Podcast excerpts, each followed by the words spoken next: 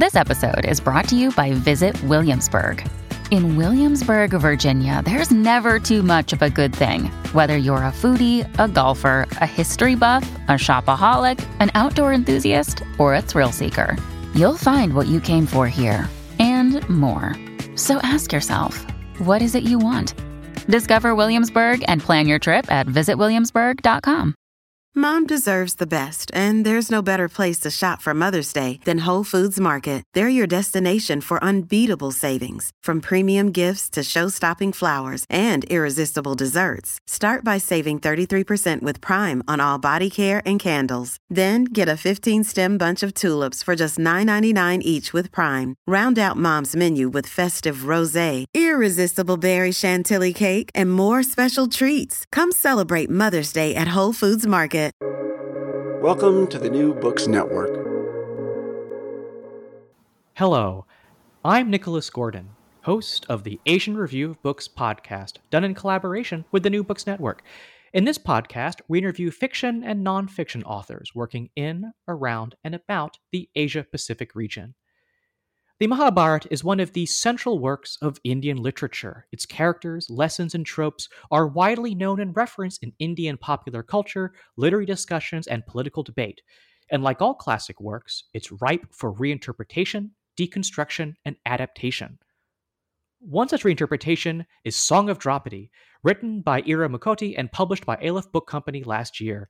Ira's book puts the Mahabharata's female characters front and center, focusing the story around their struggles and their strengths in fighting for themselves and the men they have to care for. Ira Mukhoty is one is the author of several books about India and Indian women throughout history, including Heroines, Powerful Indian Women of Myth and History, Daughters of the Sun, Empresses, Queens, and Begums in the Mughal Empire, and Akbar the Great Mughal. I'm joined today by my friend Mariam Haider. Mariam, could you say a few words about yourself? Hi, Nicholas, and hi, Ira. Um, I'm Mariam. I'm a researcher and a writer and spoken word artist from Singapore, and it's lovely to be with Nicholas on this. Today, the three of us will talk about the Mahabharata and how Song of Draupadi reinterprets its story and central characters. So, Ira, thank you so much for joining me and Mariam today. For those of us who've not had the chance to read or experience in whatever form the Mahabharata, could you explain how central the work is to Indian culture and how it is quote unquote normally portrayed in adaptations? Yes, hello, Nicholas. Hello, Mariam. I'm really happy to be here with you today. Um, the Mahabharata is, you know, an extremely, extremely unique, uh, fascinating, and uh, groundbreaking text, uh, especially for Indian people. Um, since Hinduism is not uh, a religion of the book, you know, unlike Christianity, which has the Bible, or Islam, which has the Quran. So in Hinduism, there is no set of uh, rituals, or uh, there's no set way to be a Hindu, really, you know. Um, so people use different texts. One of the main ones, therefore, being the Mahabharata, because it's this very complex story about basically two warring families, two sets of cousins who are fighting over a piece of land, really. But it is a essentially about the right way to live your life as a you know as a um, virtuous person whether you your duty as a king or as a woman as a wife as a husband as a son as a daughter so it's an extremely useful text for people to use when they want to know certain things about how to live their lives or to entertain themselves. Uh, in fact, you know, we have the four Vedas, which are these very obscure texts written in Sanskrit, which are not available to most people. You know, most people don't read Sanskrit and do not have access to these texts in the past when they were not translated. So the Mahabharata is often called the fifth Veda because it tells you essentially the same sort of things that are uh, available in the Vedas, but in a much more accessible way. In fact, they are said to be the Vedas, the fifth Veda, which is um, particularly useful for women and Sudras. So, you know, in a way, they're saying this is fine for people of slightly limited intelligence, such as women and untouchable people, because it's it's a simplified way of learning about the world and your role in it and your duties and your responsibilities. So, actually, it's something that we learn in India not in a fixed way, as I said, uh, but it's almost through osmosis. You know, from the time you are born, almost there'll be somebody who's telling you a story, a grandmother, an aunt, a father. Somebody will sit you on their lap and tell you some stories pertaining to a particular incident in your life, and they'll be like, "Oh, well, if you go to the Mahabharata, I can give you this example. You know, this is, and if you are, this is what Gargi did in this situation. This is what Draupadi did. This is what Yudhishthir did. This is how he was a great king, and this is these are the virtues you, you must look up to." And so, throughout our lives we are told these stories and they become part of this myth making. You know these uh, these foundational stories that we tell ourselves uh, as as a family and as uh, as a society and we you know reinforce it throughout our lives and with these exchanges that we have with each other.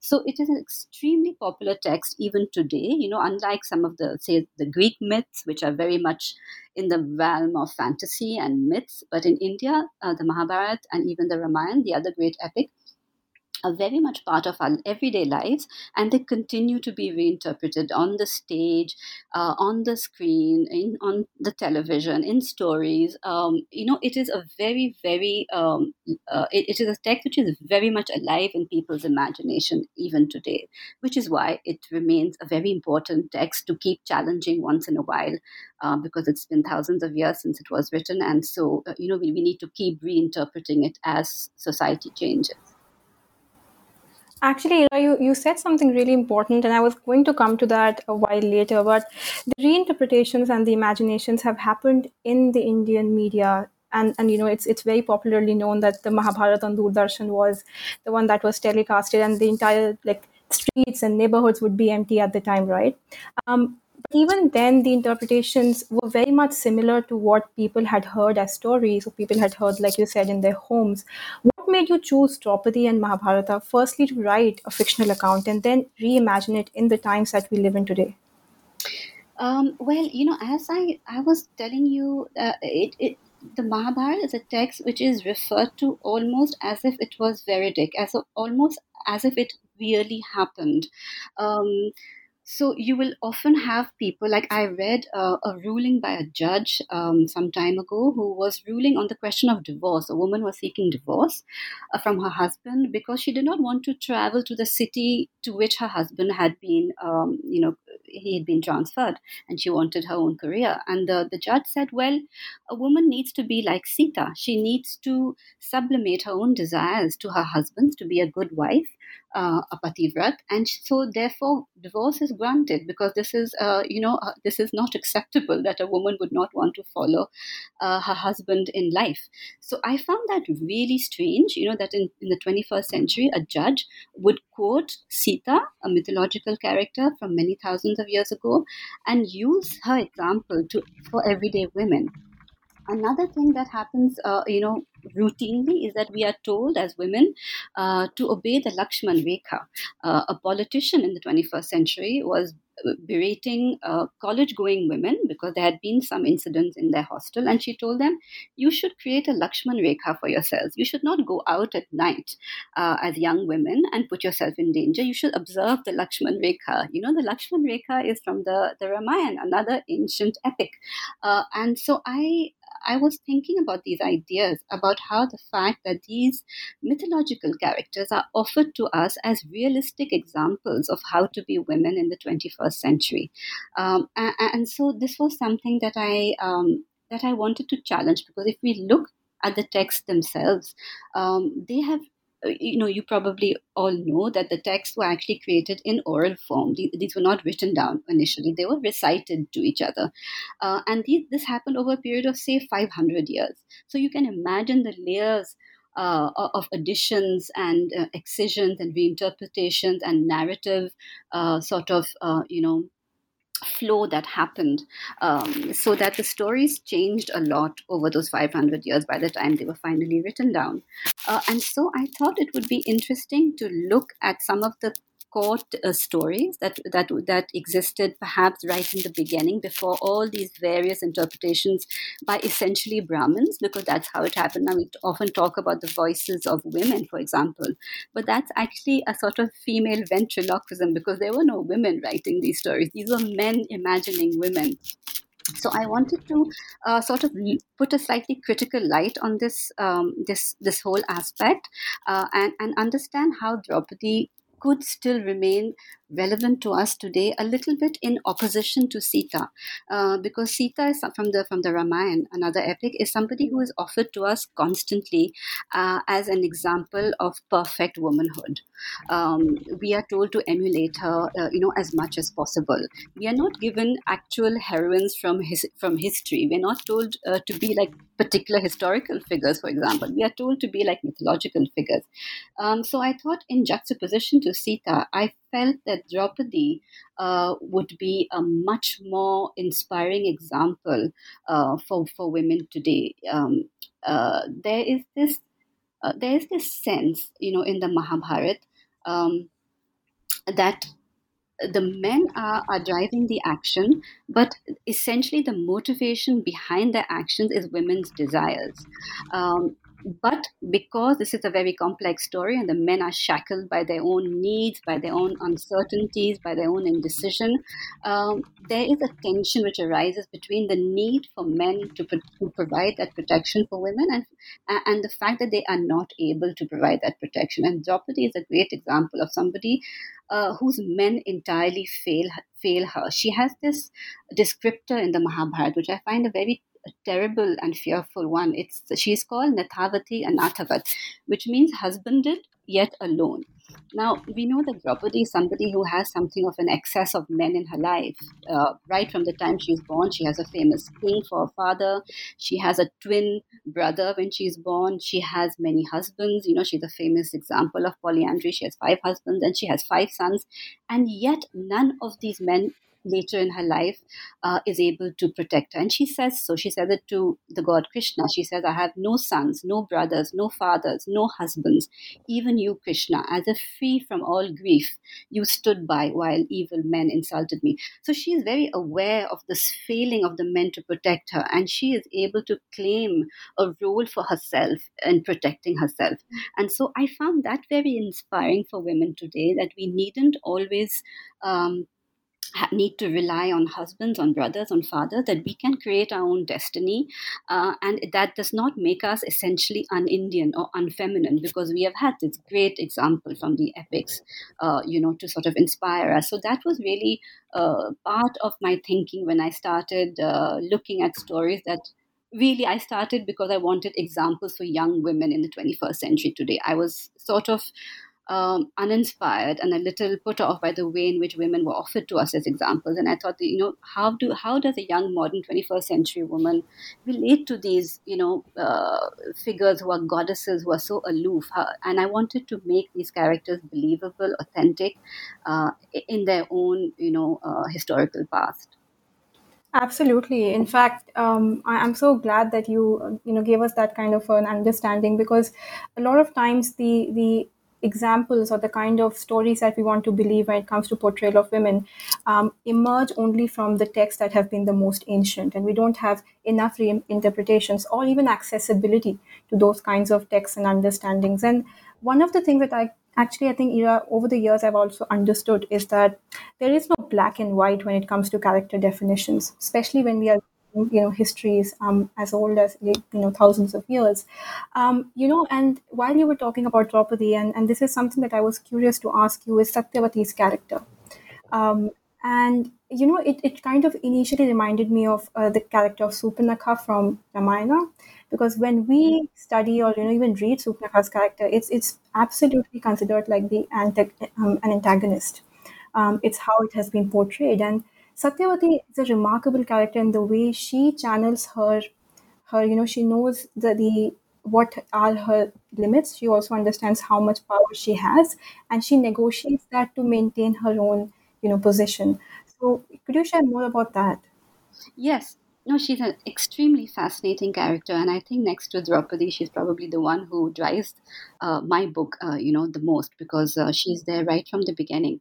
Uh, and what is fascinating about this uh, about the character of Satyavati is that she's one of the few non-royal women who have such a role. You know, we often have elite women, elite princesses who are able to exert some sort of um, you know agency in their lives.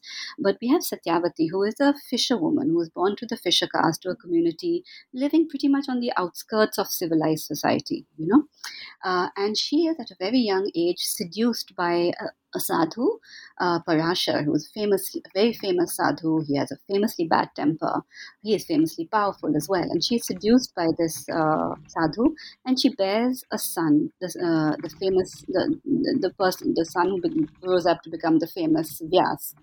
Um, and all this happens to her, to her when she is absolutely vulnerable, without power. Uh, you know, she is somebody uh, of no consequence at all. And one would imagine that having all this happen to her uh, would completely crush her and we would hear no more of her. But she becomes a central figure. And I find that extraordinary that she's able to use what is a weakness, a child out of wedlock, uh, and use him uh, later on. And not only that, she uses it to shape her destiny when she meets Shantanu. And she is able to when he is desperate to marry her, she is able to move out of the line of succession. Uh, uh, uh, the prince Devavrata, who was actually the only Kuru prince that we have. You know, if he had become prince and he had become king, we would have had no Mahabharat because there would have been no wrangling. But she was able to move him completely out of uh, the line of succession because she wanted her own sons to become king uh, in his place. So she manages to extract this promise from her husband, and then she spends the rest of her life ensuring that there are sons born to her sons because she realizes the importance. Uh, you know, she's very pragmatic. Uh, she understands the importance of sons uh, in this, uh, you know, early world that uh, we are looking at. Uh, she doesn't try to fight that or go off on her own, you know, carve a place for herself. She knows that this is a way for her to exercise almost boundless power, is to be the mother of sons, a mother of sons who will be kings.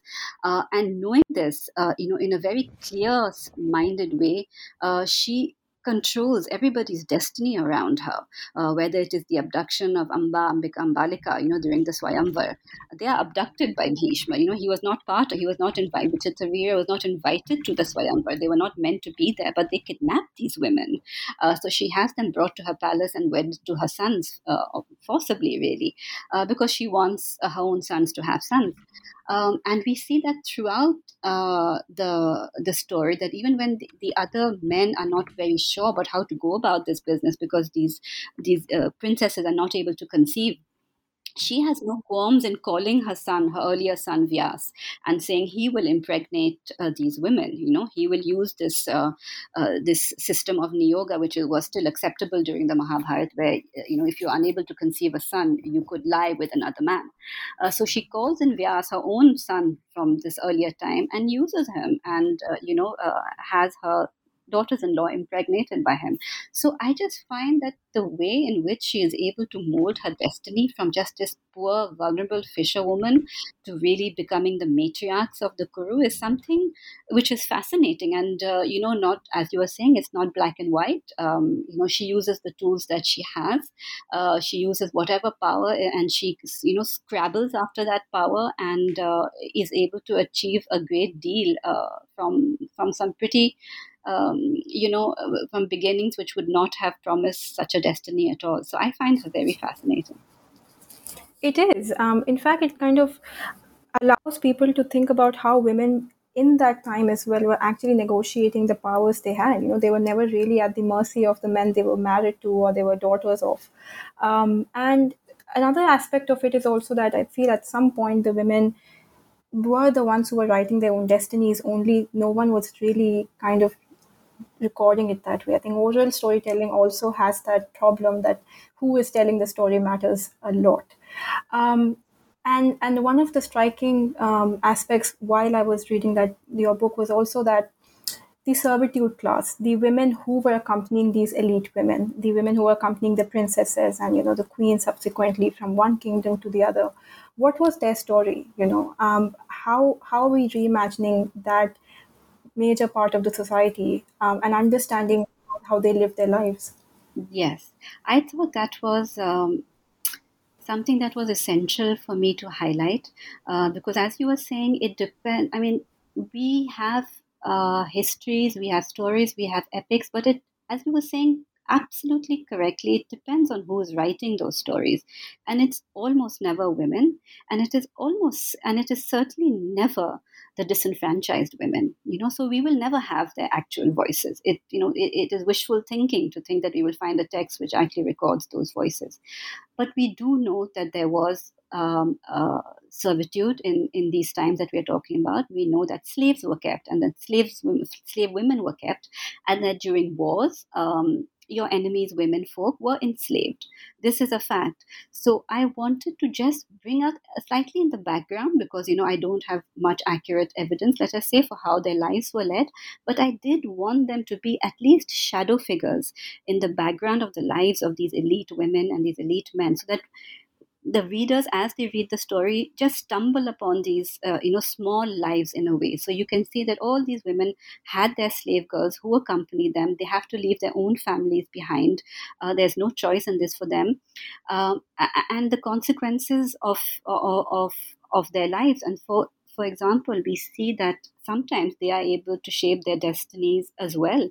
So when um, Amba and Ambika have to, uh, you know, undergo niyoga with uh, with Vyasa. Um, uh, the princesses at some point, uh, you know, are fed up of this and they call their maid servant and the maid servant is very happy to do this for she's very happy to lie uh, with vyasa because she knows what a powerful sadhu is and she knows uh, how much it will change her life to become the mother of a, of a son by a brahmin so she lies with him and, and has a son uh, Vidura, who uh, then becomes quite uh, important as uh, the giver of advice. So we see how even these extremely disenfranchised women, uh, you know, nonetheless exercise some power whenever they can. So I really wanted to bring that into the story, uh, not in a very obvious way, because there, you know, there, there were certainly figures who did not have a great deal of power, but they were there.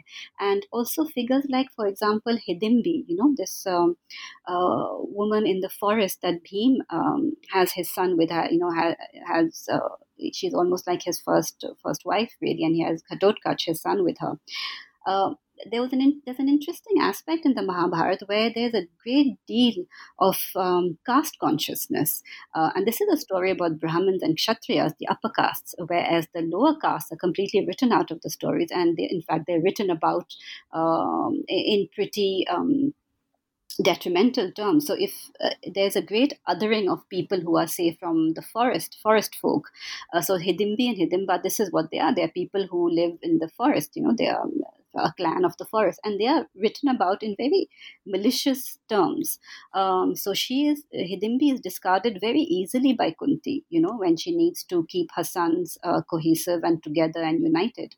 Um, so we see the way in which non-kshatriyas and non-upper caste people are treated, uh, you know, very dismissively. And this was something I wanted to bring up uh, too. And Kunti, uh, when in the house of lac, when she knows that the house is going to be set on fire and there is a plot for her and her sons to be killed in that fire, she very easily asks this woman and her five sons, and uh, just an, uh, you know an insignificant woman, a woman of no outside, you know, a very lower caste woman, she very easily invites this woman into her own house to take the place of Kunti and her sons, so that she is burned. They they are all burnt up in lieu of the Pandavas, and I found it quite shocking the way in which uh, it did not occur to Kunti really to think too much about the fate of this woman and her son. So it tells us something about how, in the times of the Mahabharata, how caste was intrinsic to the whole uh, cultural context, you know. And so I wanted to bring out these slightly minor points uh, into the story as well, you know, without belaboring the point. I was hoping that the reader would stumble upon it and and think for themselves.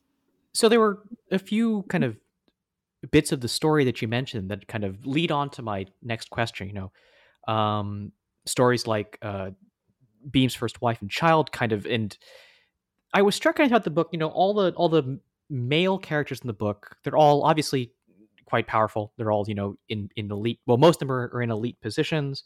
Um, they're quite violent at times. Um, oftentimes seeming quite uncaring to the to the to the to the feelings views of the female characters they also seem to be, for lack of a better term, I'm just, I was struck sometimes at how useless they seemed. They always seemed like we're we're we can't do this. We're bound by tradition, even though this is clearly harmful for everybody, but I guess I've promised this, so I have to do it. Um, like, eh, like for example, how how Draupadi ends up having five husbands. Um, everyone's like, well, I guess we got to follow through with this, and it, it, just, it just, it's. I, I wonder if you might kind of talk through, um, you know, how the how this reinterpretation, this adaptation of the Mahabharata, kind of then casts the male characters in a new light as well. Yeah.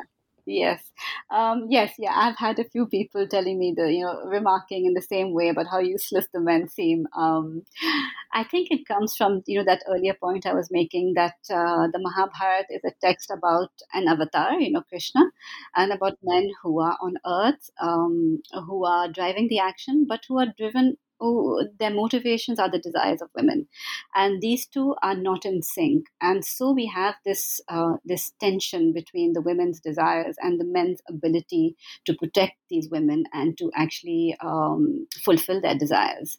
Uh, there's this dissonance, uh, you know, between these two things, uh, and I think this results in a lot of uncertainty, ambiguity in the men's mind, in indecision.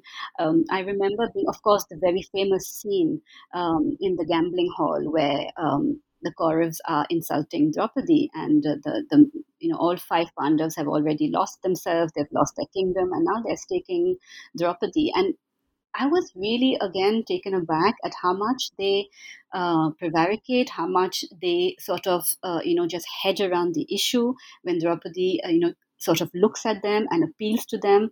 None of them comes to her rescue. Yudhishthira says it is his duty as a king, as a gambling man, as a, it is his oath. This is what he has, has sworn, uh, sworn to do. Arjun, when Arjun is appealed to, he he uses uh, the rule of having to abide by his bigger brother. Uh, so it, it becomes sort of absurd. Only Bhim is able to say, Bring me fire that I may set uh, fire to the hands of Yudhishthir who gambled away our wife. But even him, it is, you know, it remains uh, words only. He's not able to do anything. This great, passionate, angry man, even he is not able to come to his wife's rescue because they are so bound up in this intricate web of rules and hierarchy and um, it just seemed to me that it shackles the men. Uh, it makes them unable to take decisions. Uh, even towards the end, when they're deciding on whether or not to go to war, they are uh, beating about the bush. They're endlessly talking with Krishna about ways in which to avoid war. They are willing to settle for less and less land, for less and less honor, as long as they don't have to go to war. And it is Draupadi who becomes so enraged, uh, you know, and she appeals to Krishna and she says, You promised me retribution for my humiliation. You promised me vengeance, and I will have vengeance. And I just thought it was so uh, I mean, there was something that was so um, vivid in the way in which these women know what they want. Draupadi wants vengeance. She doesn't really look much beyond that. She says, I am the daughter of a king, I am the wife of kings. It is my right to have vengeance. It's very clear for her. I think if she could have worn weapons, she would have rode into battle herself. Uh, there's much less doubt and there's much less beating about the bush uh, about what needs to be done to, to, to save your honor, to get what's due to you. Uh, and so I thought this juxtaposition was interesting. And to me, the more I looked at this, the more I found that the men seemed unable to come to a decision decision because, as you were saying, they are so bound by these many laws, which are sometimes contradictory. Uh, so, when they all appear before, uh, when uh, Arjun wins Draupadi at the Swayamvar and they they come to Kunti in her hut and say, "Look, mother, look at look what we have won today. Look what Arjun has won today." And she says, "You must share it between the five of you." And then Bhim, uh, you know, appeals to her and say, "How can you say that? How can we share a woman? She's not arms. She's not, uh, you know, some sort of offering that we can share amongst ourselves." Uh, and Kunti again uses some, you know, very obscure law and says, uh, "What has been said by a mother cannot be unsaid." So it just sometimes seems that it reaches a level of absurdity in justifying strange decisions which certainly go against women's welfare or just to promote more uh, you know what seems to me indecision uh, you know it becomes philosophical ramblings at some point but so much so that it just incapacitates the men and Un- they are unable to take the story forward without a woman standing up and uh, becoming the driving force of, of the action once again.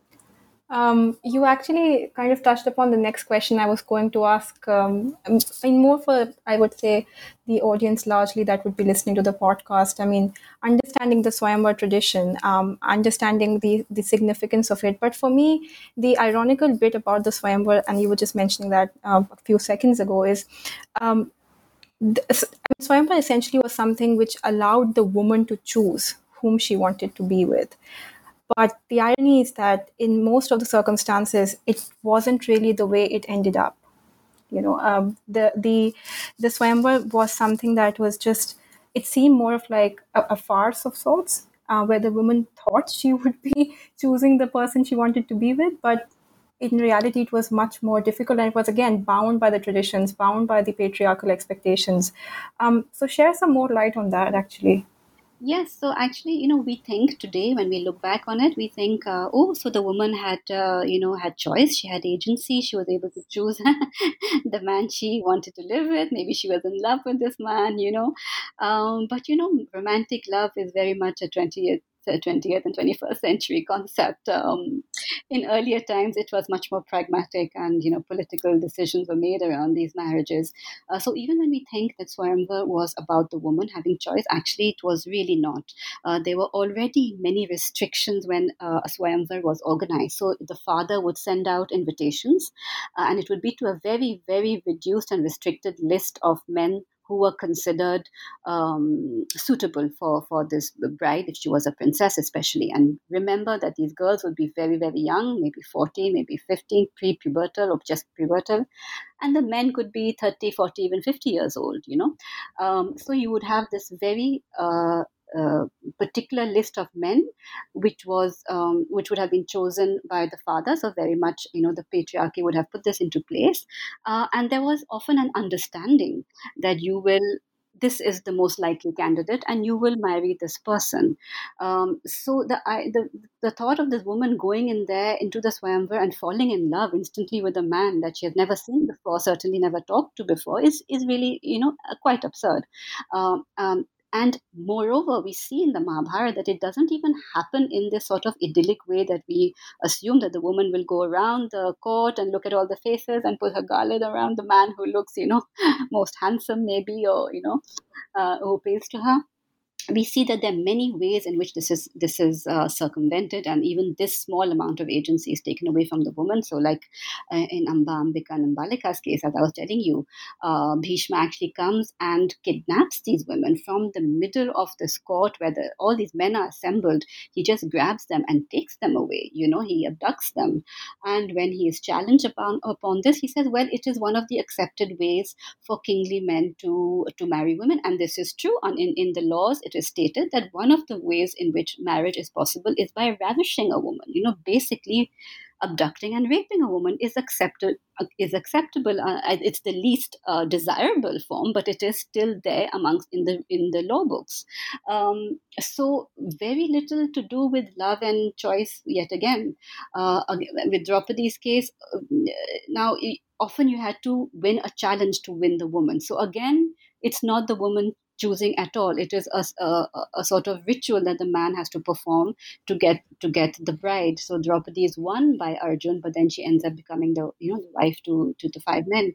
Um, so yes, Swayamvar, we think about it today as um, something which seems to give us a better alternative to say an, an arranged marriage that we have in our society today, but but really it wasn't uh, so in in real life. Yeah, and I think again the in Amba Ambalika and Ambika Swayamvar the the casteist undertone is also there, right? Like where where I remember him saying that the Kshatriya has the right to um, to come and, and take the bride, and I I was yeah particularly uh, focusing on that kind of understanding that has been built I think across centuries, um, and yeah. So as a final question from my end, um, Ira, you've written mostly you know historical characters in the past. You've studied these women um, through different centuries and and you've you've gone in depth to understand their lifestyles. Now that you've you've studied the mahabharata in that kind of a you know i would say historical way as well taken a more research oriented approach towards it is there a common thread that you identified through all your female characters and that you've written about? Yeah and- that's that's actually a great question you know and um, there is so when I looked at all the historical women uh, and then I compare them with the mythological ones, uh, you see a great diversity in these women, a great diversity in the way in which they were able to be heroic, the way in which they were able to be role models, whether it was as, uh, you know, bhakti singers, whether it was as princesses, whether it was as leaders in battle. You know, there were many, many ways for them to be heroic women.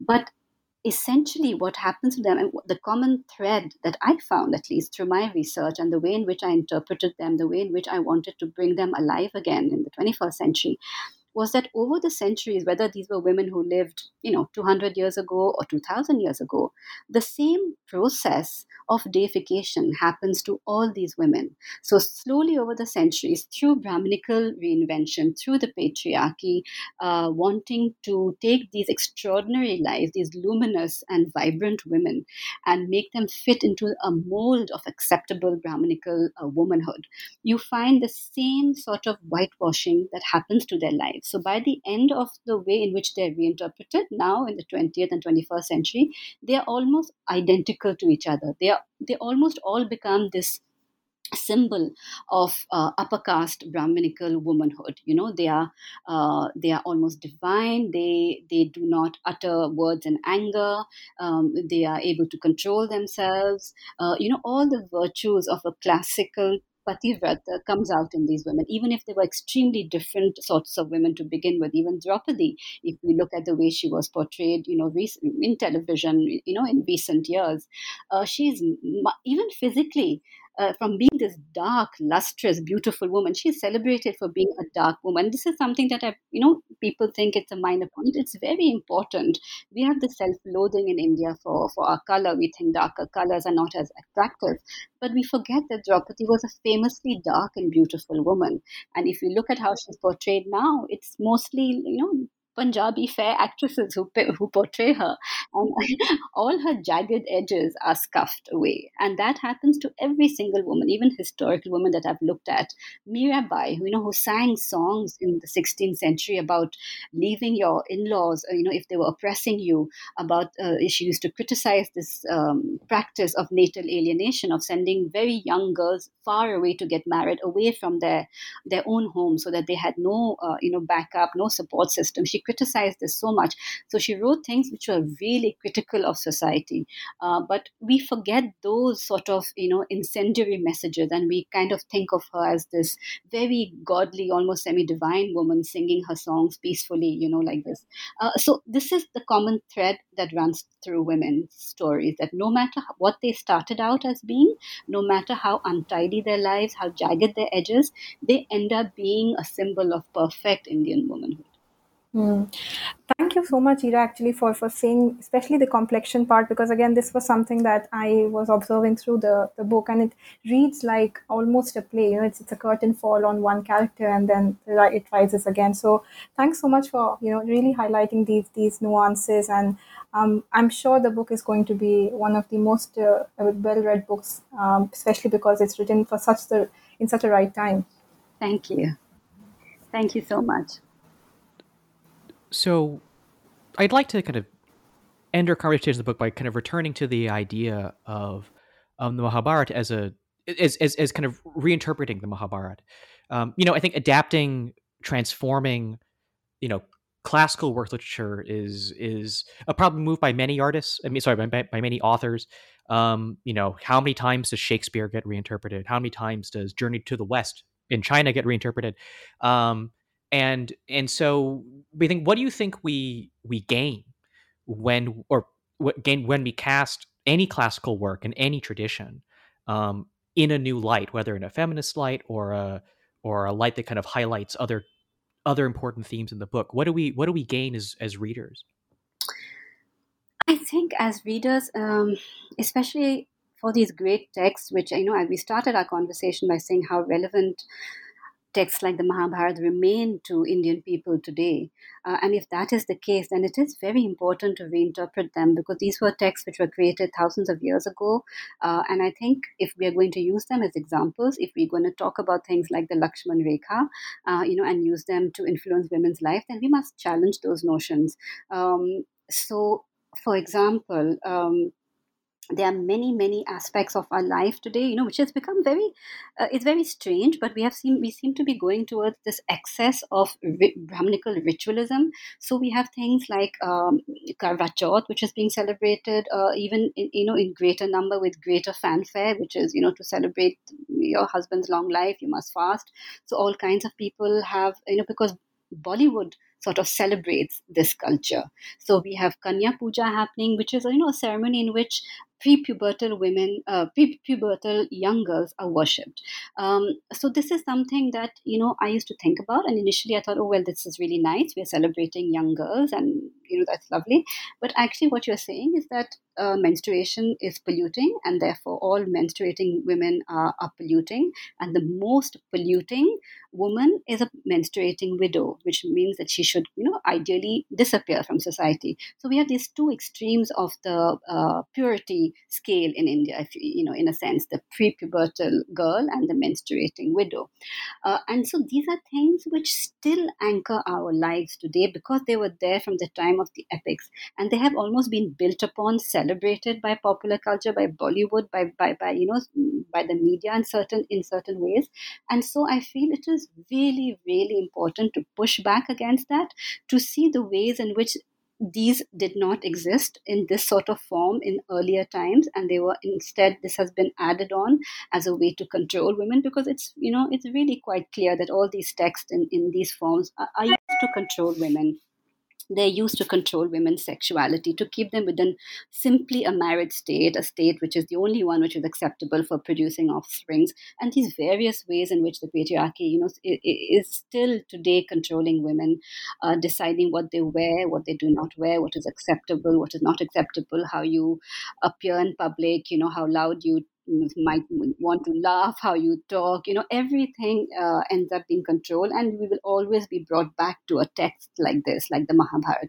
So I think it's extremely important at a time where women are finding new ways to discover themselves, um, new ways in which to be women in India uh, without it being un-Indian or unfeminine. I think it's extremely important to give give them these examples, to give them this confidence, because you know you can't create the world from scratch each time. You need these examples so that you can both bolster your self confidence and tell yourself you can do even more than this because it has been done in the past. Um, so, yes, for me personally, um, to give women an example, uh, you know, which has been reinterpreted for them uh, in modern times, challenging some of the notions which are told to us from the time we are little girls uh, and we are over socialized and, um, you know, expected to fit into certain molds constantly. I think it's extremely important. So, with that, Thankfully, it's our interview with Ira Mukhoty, author of Song of Draupadi. Ira, I actually have some final questions.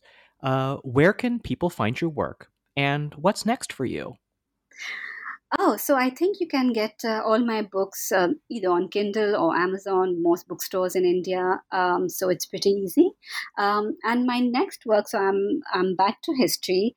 Um, in fact, the Song of Draupadi was a book, was my first book. It just wasn't published last year, but I wrote it many many years ago. Since then, I've been writing history, um, and so my next work looks at the 18th century uh, in the district of Awadh, which today is UP, Lucknow, Faizabad, and looks at the Nawabs of Awadh and the Begums of Awadh and the way in which they were able, more or less successfully, to stand up to the British at a time when the British was taking over that whole region, and the sort of culture of Lucknow that came about because of this violent interaction and the role of the women in creating it.